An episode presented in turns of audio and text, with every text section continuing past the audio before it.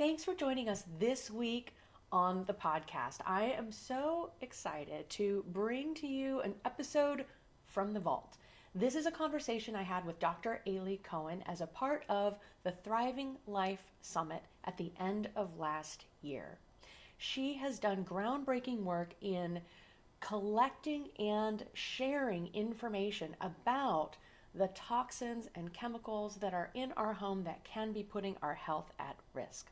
This might not be a sexy topic, but it's an important one that she's actually bringing into curriculum in high school so that teenagers can make smart choices before they've developed their buying habits. So, if you've ever been curious about the potential impact of the products that we drink, eat, and put on our bodies and bring into our homes, I think this is going to be a powerfully enlightening episode. And I'm so glad to have you with us today. Thanks for joining us.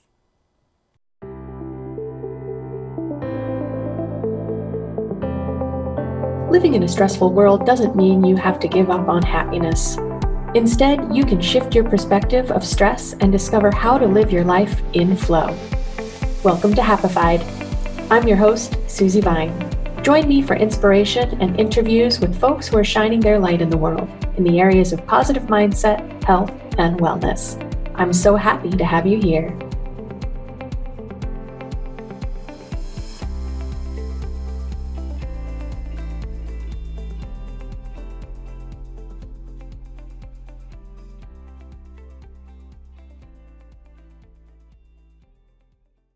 Would you like to make more of your meditation practice? What if there was a tool that maximized your time and attention with images and affirmations carefully selected to boost your positivity and strengthen your resilience, to help you integrate your intentions into your subconscious? I have a special gift available for you. Visit happifiedlife.com and click on the Start Off Happy button to take a look at the phenomenal technology created by Positive Prime that shares positive images, affirmations, and motivation in a method that literally wires your brain for more happiness, higher productivity, better relationships, and greater success head over to happifiedlife.com and click on the Start Off Happy button. See a sample video and sign up for your free trial. You can take 10 days to find out how the power of personalizing your own motivational videos by adding images from your photo library will bring you even greater benefits. I know you're going to love this tool. It's become one of my favorite go tos and an important part of my daily routine. Head over to happifiedlife.com to start off happy with positive prime. Thank you for joining me again today on the Thriving Life Summit. I am so happy to have with me here in our virtual studio, Dr. Aly Cohen. She is a phenomenal and very involved and very busy, I don't know how she does it, woman of the world. Dr. Aly Cohen is a board certified rheumatologist, integrative medicine specialist, and environmental health expert specializing in arthritis, immune system disorders, and women's health.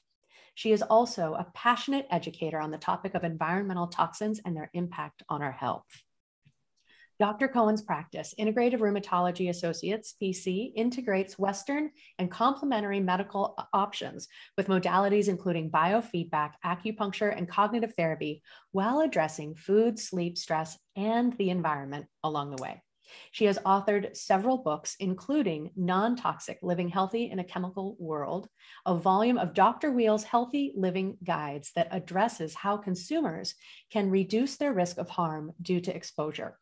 Dr. Cohen created the Smart Human LLC to educate colleagues and the community on the potential health risks from exposure to everyday chemicals. You can find those resources on the website, her podcast, and social media platforms at The Smart Human. Dr. Cohen helped the Knowledge Universe company reduce the chemical exposure of infants and toddlers in over 2,000 KinderCare daycares across the US and works with schools to integrate environmental health information into the current health curriculum. Her talk, entitled How to Protect Your Kids from Toxic Chemicals, was featured at TEDx Cape May in 2019. She has been a keynote speaker on stages around the world, appeared on television and radio, written for numerous websites, including WebMD, and has won numerous awards. Dr. Cohen is currently on faculty and writing environmental health curriculum for the Academy of Integrative Health and Medicine. In the midst of all of this, she's an avid runner and triathlon competitor and lives with her husband and two sons in central New Jersey. And I scored a little bit of time with her today. So thank you so much for dropping in and joining me. My pleasure. Thanks for having me. So, as I was telling you before we hopped online, um, environmental health has been a focus of mine since way before it was cool. And I believe that you were right there with me, just on the other side of the country. And so I, I love seeing what you've created. I've been familiar with your work now for quite a while. I love your website, and we'll definitely talk more about that. And um, I'm curious why why are you passionate about informing people about how chemicals affect our health? Well, um, you know, I guess I fell into this very serendipitously. I mean, as my book talks about in the introduction, which was very important for me to write down. Um, you know, I didn't look to be a rheumatologist who, you know, fell into environmental health or even knew what environmental health was. Um, and mind you, we don't learn environmental health or anything about how environment affects human health, including nutrition. I mean, even at the very least, nutrition in medical school. So, you know, I really did not look in to go into this field. I happened to go into this field because unfortunately about 10 years ago my dog got sick and i had two young babies and the dog got really ill. And what i ended up trying to figure out is why he was so ill at such a young age with such an unusual illness which was autoimmune hepatitis. And that's unusual for dogs let alone for golden retrievers. And you know as an animal lover and he was my firstborn this was really um, you know, a heartbreaking situation. And so, um, and also, ironically, as an autoimmune disease specialist myself, I felt obligated to figure this out. But as I started to look into what might have made him sick, maybe his dog food was contaminated, maybe that rubber toy he was sucking on all the time um, was leaching chemicals. I didn't know. Maybe it was his pesticide exposure to, you know, we live in a farm in, in central New Jersey as I was looking into what had had maybe caused his immune system to switch on him, to to trigger him, um, I was uncovering all sorts of really uncomfortable facts and figures about our country in the ways it manages or does not really manage or regulate chemicals for humans and for human exposure. And I think it was really one of these moments where I had to look around at my cat at the time and and try to figure out, you know, is this for real? And it began a journey of me trying to find out from the smartest people in the field of environmental health and to partner with them and to join them and to listen to them and to ask them questions to see whether or not this is really the truth. And it turns out it is true. And I had to shout on mountaintops to get this out there because um, the final piece of this is that I'm an autoimmune disease doctor. I'm a, a, you know a rheumatologist, but I see everything, including integrative medicine patients. Um, and what I was seeing on the front lines was really the downstream effects of these chemical exposures. And I think that's that's why the partnership for this book and my textbook with Dr. vom Saal, who's a, a bench researcher, was pretty extraordinary because he's really doing the research that figures out how these chemicals work in the lab. And I'm literally in real time managing patients that are seeing the effects of these chemicals.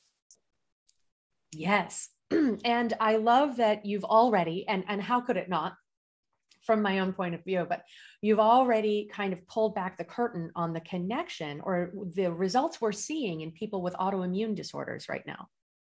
Yeah. And so people, you know, one of the questions people have is, well, you know, we now are learning a lot about, we have uh, robust information about endocrine disruption, right? They're called EDCs or endocrine disrupting chemicals. Um, and there's just, you know, the World Health Organization has a huge report from 2012 if people want to look that up. Um, the American Academy of Pediatrics, the American Academy of Obstetricians Gynecologists, the Endocrine Society, all of these major medical bodies that are international have position statements on the effects of these chemicals now on human health. Um, and what I think people have a hard time grasping, and, and, what I'm trying to work through as well with another book that I'm working on now, is how not only these chemicals affect the endocrine system, which is really hormone signaling between organs and organ systems and between each other, but also how the immune system is also caught up in the fray and how the immune system is absolutely affected by these chemicals as well. And so that'll be the next, you know, kind of iteration of this environmental health work is, um, you know, looking at the health effects from the immune system perspective. Yes, yes. And I'm I'm sitting here thinking about the dates. You know, 2012 is 9 years ago and I've also heard that, you know, that that process of getting new data into medical schools is about 17 no getting new data out into the practice into the field is about 17 years right as new doctors get the current research and it works into their education and then we can actually see the benefit of it and that that time lapse is really hard to see as numbers keep going up on the charts of thyroid dysfunction, of behavioral issues and developmental disorders. And, you know, the list goes on and on because our hormones affect every function of our body. Nothing is immune to hormone dysfunction. In terms of your timeline, I will get I will give you some information. I have now reached out to several deans of medical schools to give them free curriculum on environmental health, be it an hour or be it 40 hours that I've written for AIHM. And mm-hmm. not only do they tell me no, they tell me that they base their uh, education on what's going to um, work for the board exams. So these are old school, you know, criteria for diseases that have been outdated. Not that they don't have value, but they we have new information. And so you know i'm i'm basically getting on on you know mountaintops and talking about how if we don't educate healthcare practitioners about these issues then just focusing on treatment is missing the point instead of prevention. Exactly. And you said downstream and that's exactly how i saw it when i made my last pivot and decided to get into holistic health and see how I could support people in recognizing how stress leads to so many different diseases and ultimately robs our independence. Because before this, I was working with the senior clients in their 80s and 90s and really seeing the downstream impact of hmm. not taking action when we're younger. And it's easier. We don't have such a hard course correction when we work upstream but that education has to come from somewhere. And so I love that you're sharing this with schools and adolescents and this passion project of yours um, to bring this awareness as you have said at such an important part in their own growth and development yeah teenagers you know again that was in my introduction because i wanted people to understand sort of how i came across this this topic and how i met you know what my journey was you know, it turned out after having lectured to over 25 major um, hospital institutions at grand rounds programs over two or three years that no one was really listening. I mean, I, you know, I got claps at the end of the talk, but no one would actually come up to me and, you know, take the resources I was offering them to manage the plastic tubing in their neonatal intensive care units to swap out for less phthalates and P, PD, um, PDEs. So, you know, there's chemicals that we now know that are in plastic tubing, in medical uh, IV bags. I mean, it's such an easy swap. So, you know, these institutions weren't into change um, physical change. And so, you know, it became a very frustrating endeavor, although I learned quite a bit about what the uphill battle is. But what happened was I was in my kitchen one night with uh, my babysitter and I was paying her after she was leaving from watching the kids. And she said to me, Oh, you know, you mean my shampoo might be causing me some kind of harm? Like, should I, am I, is it toxic? Should I swap out? And I looked at her and I thought to myself, that's it. Eureka. This is the population, these young people who are so attuned to their bodies and self conscious about their bodies, but also interested in their bodies and also able to maneuver websites and apps and really can figure out if given the right tools that they too can look up their products they can figure out what's what's safe what's not safe they can find their own choices and that became um, sort of my uh, my next layer of this mission was let's get this into the hands of people who want it. Let's go where the love is. And i wanted to test this uh, out with two pilot projects that i took um, undertook at uh, princeton high school here in princeton new jersey. And they were remarkable. The head of science who opened her doors and really let me do whatever i want. And it turns out after collecting pre and post data on interest, on, on uh, baseline level of understanding, and then post that these kids really wanted this information. And that that really changed everything because we need to go younger if we want to get people thinking about these concepts of what you put in on and around your bodies especially young people who may one day choose to have families. And we know that this is a big issue when it comes to pregnancy. We know that when you're pregnant that exposures matter uh, exponentially, really. And so, if we give these kids the idea to be even careful about what they do with their bodies, they're going to be that much more careful when they're trying to conceive if they should choose to want to do that. Yes, and and I think it's so powerful too to be talking with them before their buying habits have been ingrained because I my my toughest test case is my husband. when, when I done that. Yeah. right. I'd like to buy this product. I have this product sitting under the sink, but I just picked up my 409 or my scrubbing bubbles or whatever it is, you know, because this works better. But in a side by side test, he can't prove that. But habits die hard. And yeah. it feels really overwhelming to make changes, but also to understand when you turn a bottle around, it's Greek yeah. Well, they, they, it's meant to be Greek, but really independent of being Greek, you know, people don't realize that those chemicals that are Greek on a label are not tested for any safety or toxicity before they go into the product that you're now holding. And it's hard to wrap our head around that. There is this imaginary feeling that we have these regulations and government oversight that protects us, when in fact, we have no protections and we have 95,000 chemicals that are now used in all of our products that are not tested before they go into the products we love.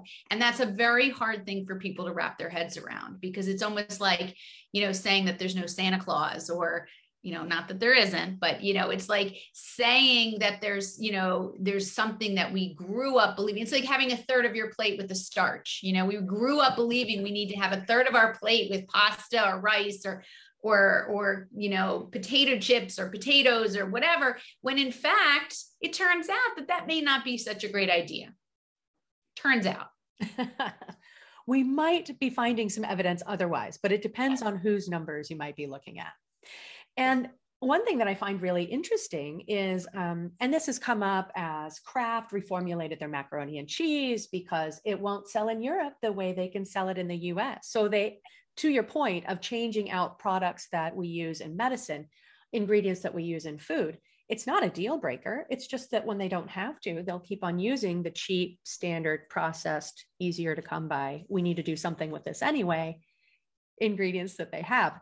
That's true. And in skincare products too. So in Europe, um, they are more aware and they are more present in what is allowed to be used. And I find that really interesting too. In the in the US, I mean, maybe five ingredients. 11, 11 chemicals and cosmetics five five other chemicals. I'm, I'm working on that that exact list in terms of the nuances right now but it's it's certainly 11 in cosmetics about five overall and that includes you know ddt which is a pesticide pcbs um, there's some components of um, asbestos that can't be used in certain aspects of building construction, but certainly it's still out there. So there are less than 20 chemicals, uh, I would say less than 15 really, that have ever been removed from the US market, um, as compared to over 1,200 uh, in the European Union because they have a much more rigorous regulatory and oversight and testing program. So, you know, it's become a joke that, you know, major companies really do formulate products specifically for the United States that they wouldn't necessarily or they don't get away with in the European market. And um, you could hold side by side two different bottles from two different countries. In fact, that's something I plan to do if we ever get back to traveling, is to really show those in real time um, you know, because it, it's one of those things where people don't like being duped. No one likes being duped. And I think we're getting duped. And I think it's it's it's resulting in us being sick. And you know, to some degree or another, obviously not everyone's sick when they put on their lotions and their creams. It's really more of a cumulative exposures over time. But I can assure you that the numbers, when we look at the epidemiology of autoimmune disease, of diabetes, of thyroid cancers, and other endocrine cancers that are hormone sensitive, of um, obesity, of infertility, um, of um, male genitalia changes in terms of phthalate exposure. Um, you know, when we look at all of this, these numbers, they did not rise exponentially from just random genetic mutation. These are exposure related, associated, um, you know, changes, and and that's a real problem. Yes. And um, one thing that I think some people, as they start to tune in, I mean, the BPA free became a big thing. We all became aware that BPA is bad. And so the BPA bottles became a marketing ploy, frankly. But um, we don't know that the alternative is safer necessarily. We've changed some molecules around, but we don't know what that means for us. And it's still in a lot of the linings of food cans and a lot of places where we might be surprised to find it. Yeah, BPA was only removed, and that was really, and I'll hold up the book because my co-author, Dr. Frederick vom Saal, I guess this might be backwards, but oh well, I don't know. Um, Frederick vom Saal is a sort of one of those thousands of unsung heroes that really do their work quietly and fastidiously and um, with very little popular media recognition because their work doesn't require that, nor do they, are they in it for that reason. And, you know, he is just a remarkable human being because he was one of the first, and he had colleagues that really found out that bisphenol A or BPA was an endocrine disruptor, was one of the first ones um, really found to be not only, you know, able to disrupt um, hormones, but really mimic estrogen at low levels, block androgen levels, which is the male hormone levels, um, and also that it's so pervasive. I mean, it's one of the most um, u- utilized chemicals in all of our market because it essentially makes plastic soft. I'm sorry, hard, and and phthalates usually make plastics on you know softer.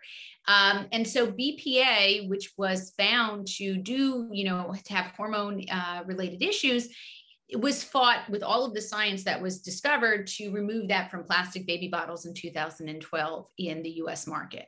Now, that being said, if it's so bad that we have to take it out of plastic baby bottles, why are we not taking it out of plastic, can- I mean, metal cans, like aluminum cans, which serve babies?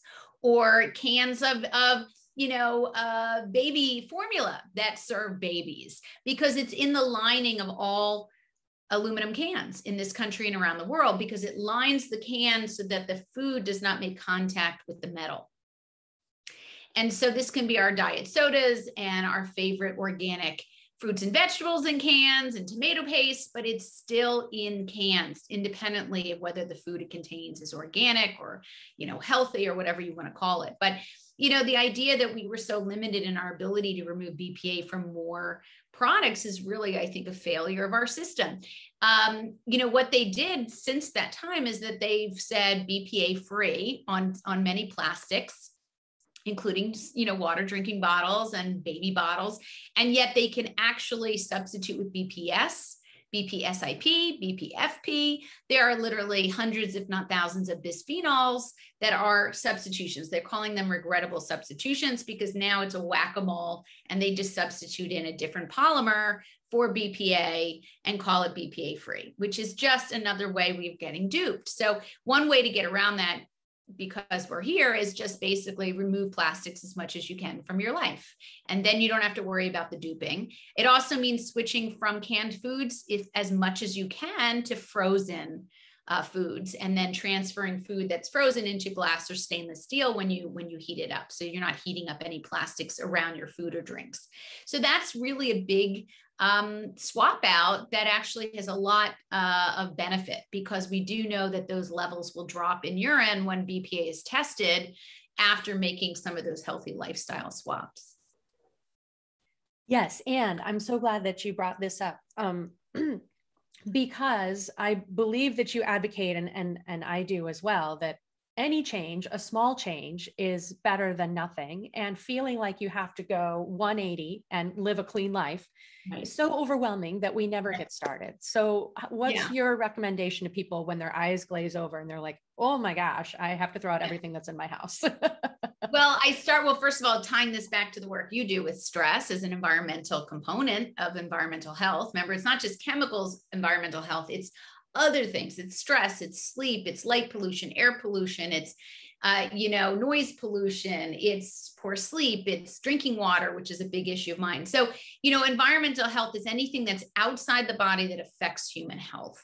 Um, what I tell pa- pe- people, patients, and this is really kind of interesting, is when I first was learning this material, I was on a ledge. I mean, I was like, are you kidding? Pretty much 24 hours a day. With little babies in the house. I mean, With your little, boys. Babies, the like... dog that was dying or had passed away, you know, with new pets in the house, you know, with family history of all sorts of illnesses from heart disease to breast cancer. I mean, you know, it was one of those things living in a farm on with glyphosate being sprayed out my back door, which is literally true and still goes on, which I have to manage with the farmers that live locally. You know, I was really like, what do I do? Do I pick up and just leave? Do I go? Well, it turns out that there's studies that people in remote component parts of Maine and Alaska that have very high levels of certain chemicals in their blood and urine, despite living off the grid. So that wasn't a great answer. The answer is not to leave because you're really not going to go anywhere. Okay. That's not going to be in some way you're exposed to some kind of industrial chemical. Um, but that being said, we can make changes, we can make a dent in our body's exposure, our body burden. And that's what I wanted to focus on. And so I went from being on the ledge to calmly incorporating how do we do this with a real life with kids with busy you know work schedules with maybe not enough money to buy a new couch that doesn't have flame retardants and it took us 6 years to get rid of our our flame retardant couches I could have gotten rid of them next day, but where would anyone sit? So, you know, you have to think about you know how does life play into this and so this book was written as if i if i had had it back then i would have been off the ledge it was written so that people can dive in on their own journey at their own timing and focus on things that matter to them. So there's a whole chapter on drinking water. There's a whole chapter on personal care products. You know, sharing that with your teenagers would be great. Um, there's a whole chapter on radiation and how to manage, not get rid of necessarily all of our radiation toys, our tech toys you know, I have a cell phone, I have a computer, I have everything, but how I use them and how I tell my kids to use them will lower their radiation exposure over time. That's even more important.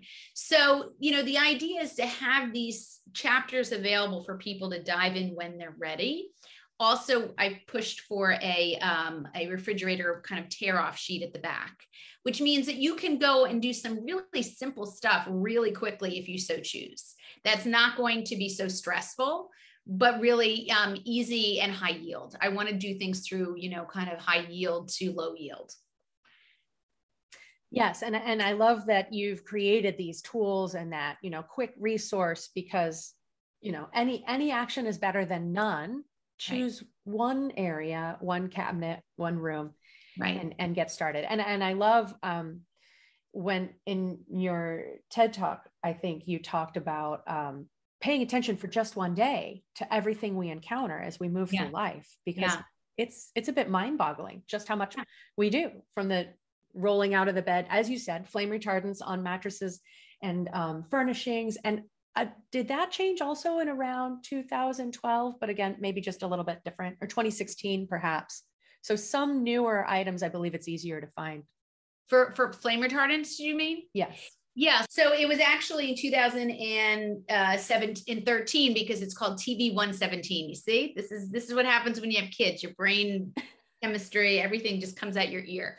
So um, what I did was in the book, I wanted to show people the story and tell them the real story behind flame retardant chemicals, which were actually put into um, products and basically home furnishings and mostly couches and baby products um, in 1975 because what was uh, behind it was that there was supposed to be an increase in burn time by 12 seconds. If god forbid uh, a, a, a cigarette was dropped onto a couch it would smolder because of these chemicals in the couch and not light up and give people 12 seconds to get out of the house safely. Well that sounds all good and true and altruistic but guess who was behind it?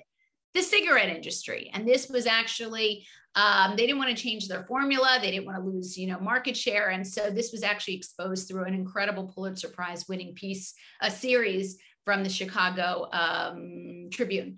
And so I talk about that and give references to that so people can deep dive it. But essentially, you know, what we now know about those chemicals is they've gotten to our bloodstream. They've gotten to our children. They were in pajamas that had to be removed because the kids were having very high levels of these chemicals in their blood.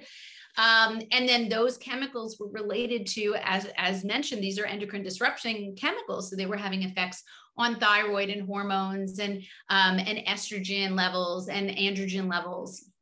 And so it's really become quite an issue. Um, since that time in 19 uh, 2013 actually they lobbied uh, it, you know they wanted to reverse this. And so california did reverse this. And so now when you look for furniture you can actually look at the label that says TB 117 which was actually the original fund uh, uh, bill. And then it has a dash 2013 which means that that product no longer has flame retardant chemicals added.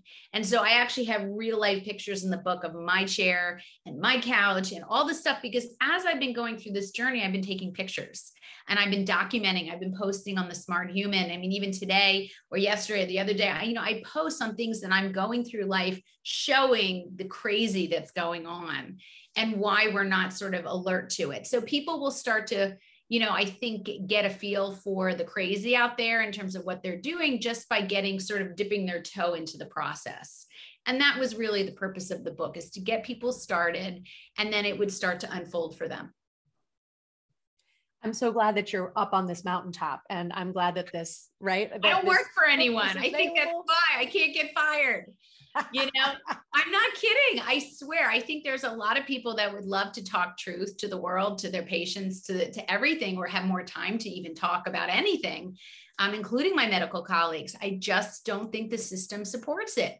And so, you know, when you when you work for someone or a system and you have to worry about the words you say, I think it's really quite um, you know, muting. So, you know, I do count myself lucky because I'm trying to set up a situation where I can still talk truth and still make an income. So it's one of those things that I've chosen. And, um, you know, I think that that, that that's a rarity. So I, I'm blessed in, in doing so. And, and, and we're all grateful that you're, you're standing in your own space and, and you know because it is there's there's a lot of movement there's a lot going on. Um, you're talking about um, flame retardant chemicals and i'm thinking about the news this morning that the new um, environment bill that's going through the government right now actually addresses some superfund cleanup sites. Mm. and there's such a problem with these chemicals in our environment especially around military bases and so many other industrial areas. And the impact that has on the people in the area, the earth itself and what we're eating growing from it, but our water. And, and so I, I, I appreciate too that you um, keep trying to shine a light on the safety of our water supplies too. Yeah drinking water and you know it's funny out of all of things i could be pissed at you know and i'm pissed at a lot of stuff which is probably good from my childhood you know to have a good focus healthy energy to like be angry at um, i'm just kidding mom and dad but anyway the point is is that you know out of all of the topics, and there are a lot to be really upset about, I'm most angry about drinking water. And I think the reason is, is that again, I feel duped. I feel like, you know, we haven't upped our systems since 1974, since the Safe Drinking Water Act, which only covers 91 chemicals at all of the 160,000 water treatment, the waste treatment water plants that we have in this country that serve 83, 86% of the country as opposed to wells that you know we have military bases that have PFAS chemicals that are terribly toxic and and last forever because of their fluorine component component in their in the matrix of their compound in the um, structure of their compound um, and there are thousands of different PFAS chemicals. And then I'm also angry at the Superfund sites, the brownfield sites, you know, and all the fracking, the coal ash, the you know the the the uh, agricultural runoff into streams and lakes that are allowed to do so. You know when we have flooding when we have tornadoes when we have hurricanes we also have release of a lot of these chemicals into our bodies of water that do become our drinking water. So there's nothing like you know an escape and an out. These chemicals all come back into us and we kind of throw them down the drain and throw them in the toilet, even medications, but they're not washed off in these water treatment plant plants. so you know where are they going they're going right back into our bodies and you know so when i talk about water and its and its vitality and how important it is to the human body composition and all the things that clean water does for the body it's almost um, you know, one of those things where if I had to pick one major thing for people to consider changing in their lives, it's drinking water filtration and encouraging everyone to just filter their water. The amount and the, the type of filtration is not cost prohibitive anymore. Um, really, many people can, um, you know, find a filter that fits, their life. And um, I had a comment from a colleague in medicine on a big Facebook board um, when I was talking about drinking water filters and reverse osmosis, you know, which are now $275 to get a great one certified, covers almost a zillion chemicals. Um, and a, I guess 150 for a plumber to put it in one time, and then maybe $40 a year for cartridge removal and someone said to me well i'm you know i work in really poor areas and socioeconomically deprived and my husband's an engineer. And after all this to do she was angry that i was talking about this and telling other doctors to tell their patients. And i was so up in arms. I said do you think poor people don't have a right to know what's available to them? Should they choose to put their money into a reverse osmosis water filter or not I mean, it's almost ridiculous. You know, people spend money the way they choose to spend their money. And, you know, there are things that I can't afford. There are different brackets of life. But if people want to have clean drinking water and they want to stop spending lots more money on bottled water in case they're in an area where they have to do that, then why shouldn't they have access to that information? So her point sort of was taken, but not really. But really, everyone should have the right to have good information about where to buy the right materials to clean up their lives in any way they want from from inexpensive filtration systems to the more upfront costs of maybe a reverse osmosis. Turns out they actually end up being the same price. Uh, you know these drop-in filters and pitchers are not cheap. Um, and so my argument is get the filter that you you actually can live with for 10 years um, and have much cheaper change out of cartridges, but it's the upfront costs that are kind of limiting. So, you know, I just want people to have information what they choose to do with that, whether they choose to get their hair done, whether they choose to go to the gym or buy a special pair of shoes versus buying, you know, a $275 water filter. That's up to them, but we shouldn't limit our information just because we think they're too poor to afford it. So true. And when you think about the math, and I've heard people say, of course, you know, would you rather pay upfront to remain healthy, or would you rather pay a lot more in lost time, lost work, lost quality of life when your health is already suffering? Right and, and and look that's an argument that's very hard for people to wrap their head around because we're all trying to survive right? We just had a pandemic. People have lost their jobs. People have you know lost their health insurance. I mean i get that. But i also think that you know if you can buy into the argument that that these things matter to make that argument then i'm saying you know it's even cheaper to even put this machine in or something something similar in terms of its efficacy um, than buying something that's actually cheaper but has less effect. I'm not about the, you know, the low level. I like high yield things. You know, go big or go home, but that's okay. People don't have to have water filtration, but they should at least know that what it does and what are the other options that may be less costly. yes. And I know that you have collaborated with the Environmental Working Group and their website before. And on ewg.org, I, I know they have a pretty good um, way to find information on your own local water quality. Is that right? Yeah. And so they have a tap water database, which I think they're um, actually upgrading recently or soon. Um, and essentially, you type in your zip code and it'll tell you some of the contaminants that they've discovered. Because remember, this water information, or maybe not remember, but I'm telling you now, water information is public. It's public. You are entitled as a homeowner who has public water um, to actually have an annual report. You can get that anytime you want. You're required, you know, I mean, you're allowed to have it once a year. And um, so, really, what they're almost doing is kind of incorporating what the findings are for that locale into a, a database. And it's interesting because I'm giving another talk on water, and I actually did the database zip code and found that I have over like 1900 times the level of PFAS in my zip code um, than what's considered healthy or normal. Remember, there's no maximum contaminant level for PFAS yet. They're working on that in terms of government oversight. But again, that might add to the 92 chemicals versus the 95,000 that get into our water. So better than nothing for sure.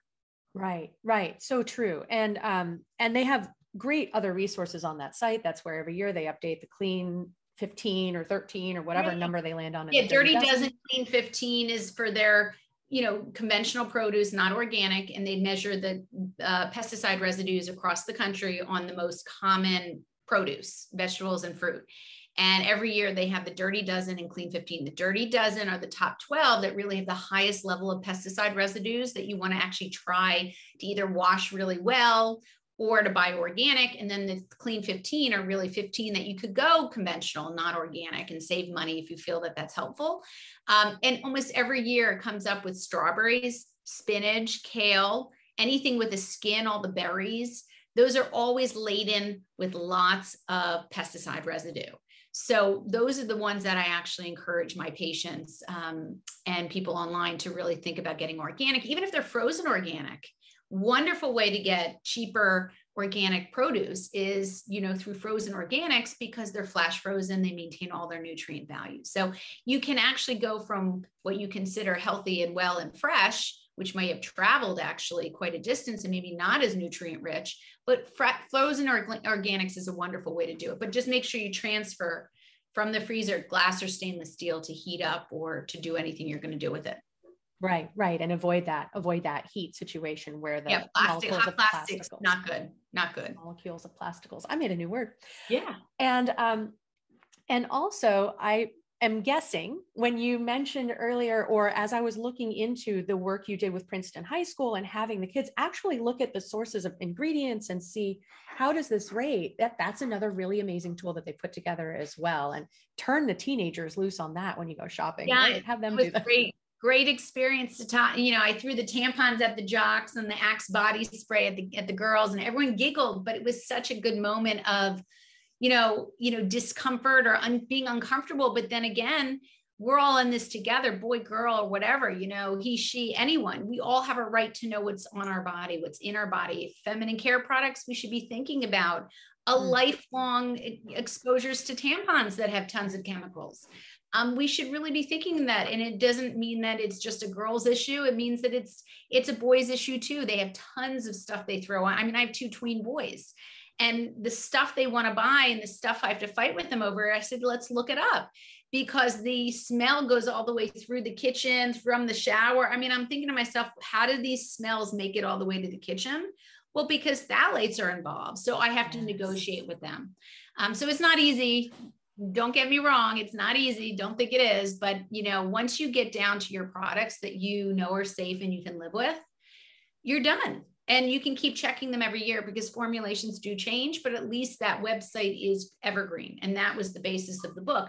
Let's give tools that are online so that if things change and formulations change they're not getting old information Exactly. And um, just in case, like phthalates is a word that people haven't attached to yet, but as you were discussing, BPA helps to make plastics more rigid, phthalates helps to make them softer. So they're in all the squishy, right, shampoo bottles and everything else, but they also, through the magic of science, make fragrances, make scents stick to the products, which I find fascinating. So they're so pervasive in the things that we're literally putting all over our bodies. Right. It, it, gives them more shelf shelf life in terms of odors, in terms of fragrance, and it also actually locks in color in cosmetics. So phthalates are used in all of the products that we literally put on our skin, on our face, on our hair, shampoo, conditioner, aftershaves, anything with a fragrance or perfume. If you mm-hmm. literally look at the label and it says fragrance or perfume, that is a, um, a, a, proprietary blend of chemicals that are not even um, required to be disclosed to the consumer. So there can be upwards of a couple hundred, 300, 400, whatever number of chemicals in just the word fragrance or perfume on a cosmetic label. So I do encourage people to consider going fragrance free or at least finding i mean i have a perfume that i get you know and i looked it up and it's it's like a zero one or a two i can't remember on ewg's database the skin deep database. So i use perfumes of different flavors but they've been vetted. So once you find what you need and it's safer you can you can find things with fragrance but in general cleaning products personal care products anything with the word fragrance or perfume has hidden chemicals intentionally and they're not required to be tested before they go into those products. That will end up on our surfaces our, our tables our dust our pets our kids. You know it becomes something and usually it's dust that gets into our um, our animals and and through our skin. Yes and um, I know we're, we're tight on time, but I want to bring up one more topic that I, I have seen you address also, and that is the greenwashing that some of these manufacturers are figuring out because people are waking up and, and we do recognize that to a point, you know, is if it's closer to nature, it's probably healthier for us. Um, as I was studying technical theater and design and scenic construction in the mid and late 90s, um, Monona Rossol was an industrial hygienist that was working through a lot of the theater shops and training the staff about the hazards of what we were using in the shop. And she used to say, by God or by Goodyear, it'll kill you just as quick.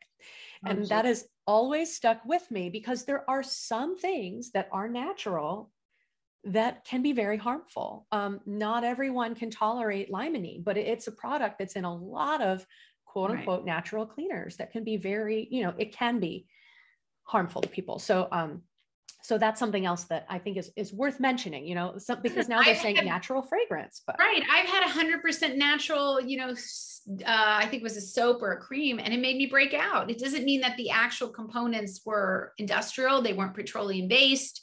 Um, but my per- personal bot, my body did not react to it. So you can have those issues, but you can also have the things that don't smack you in the face that don't give you a rash that don't make you feel like oh i don't know i have less estrogen. You know they're, they're subtle.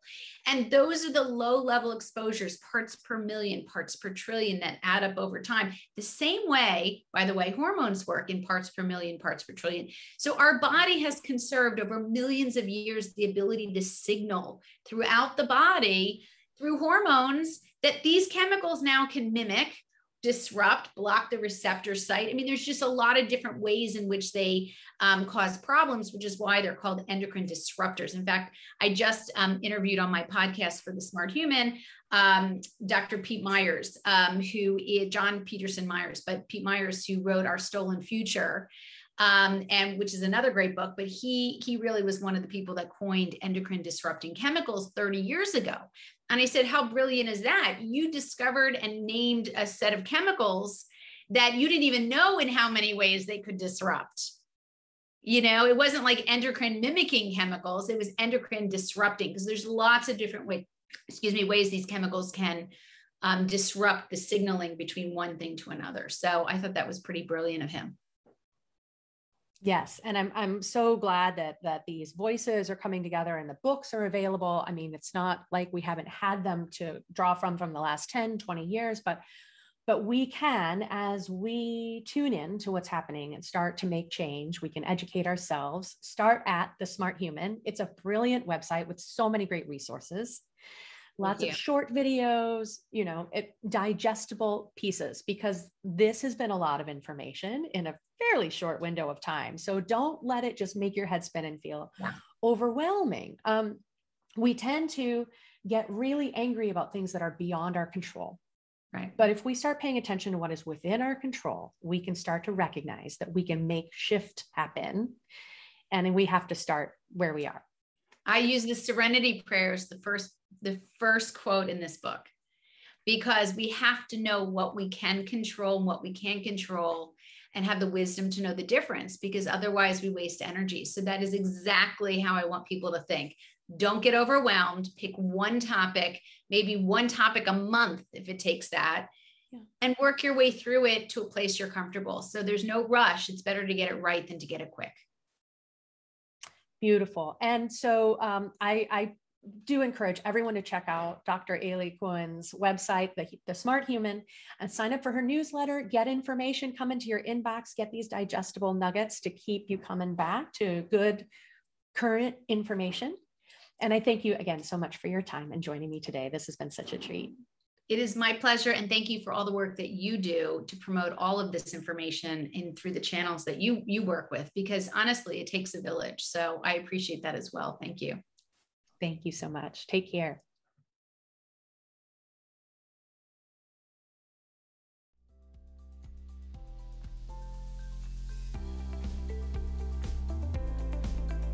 Thank you for tuning in today. Check out the show notes for any links we mentioned.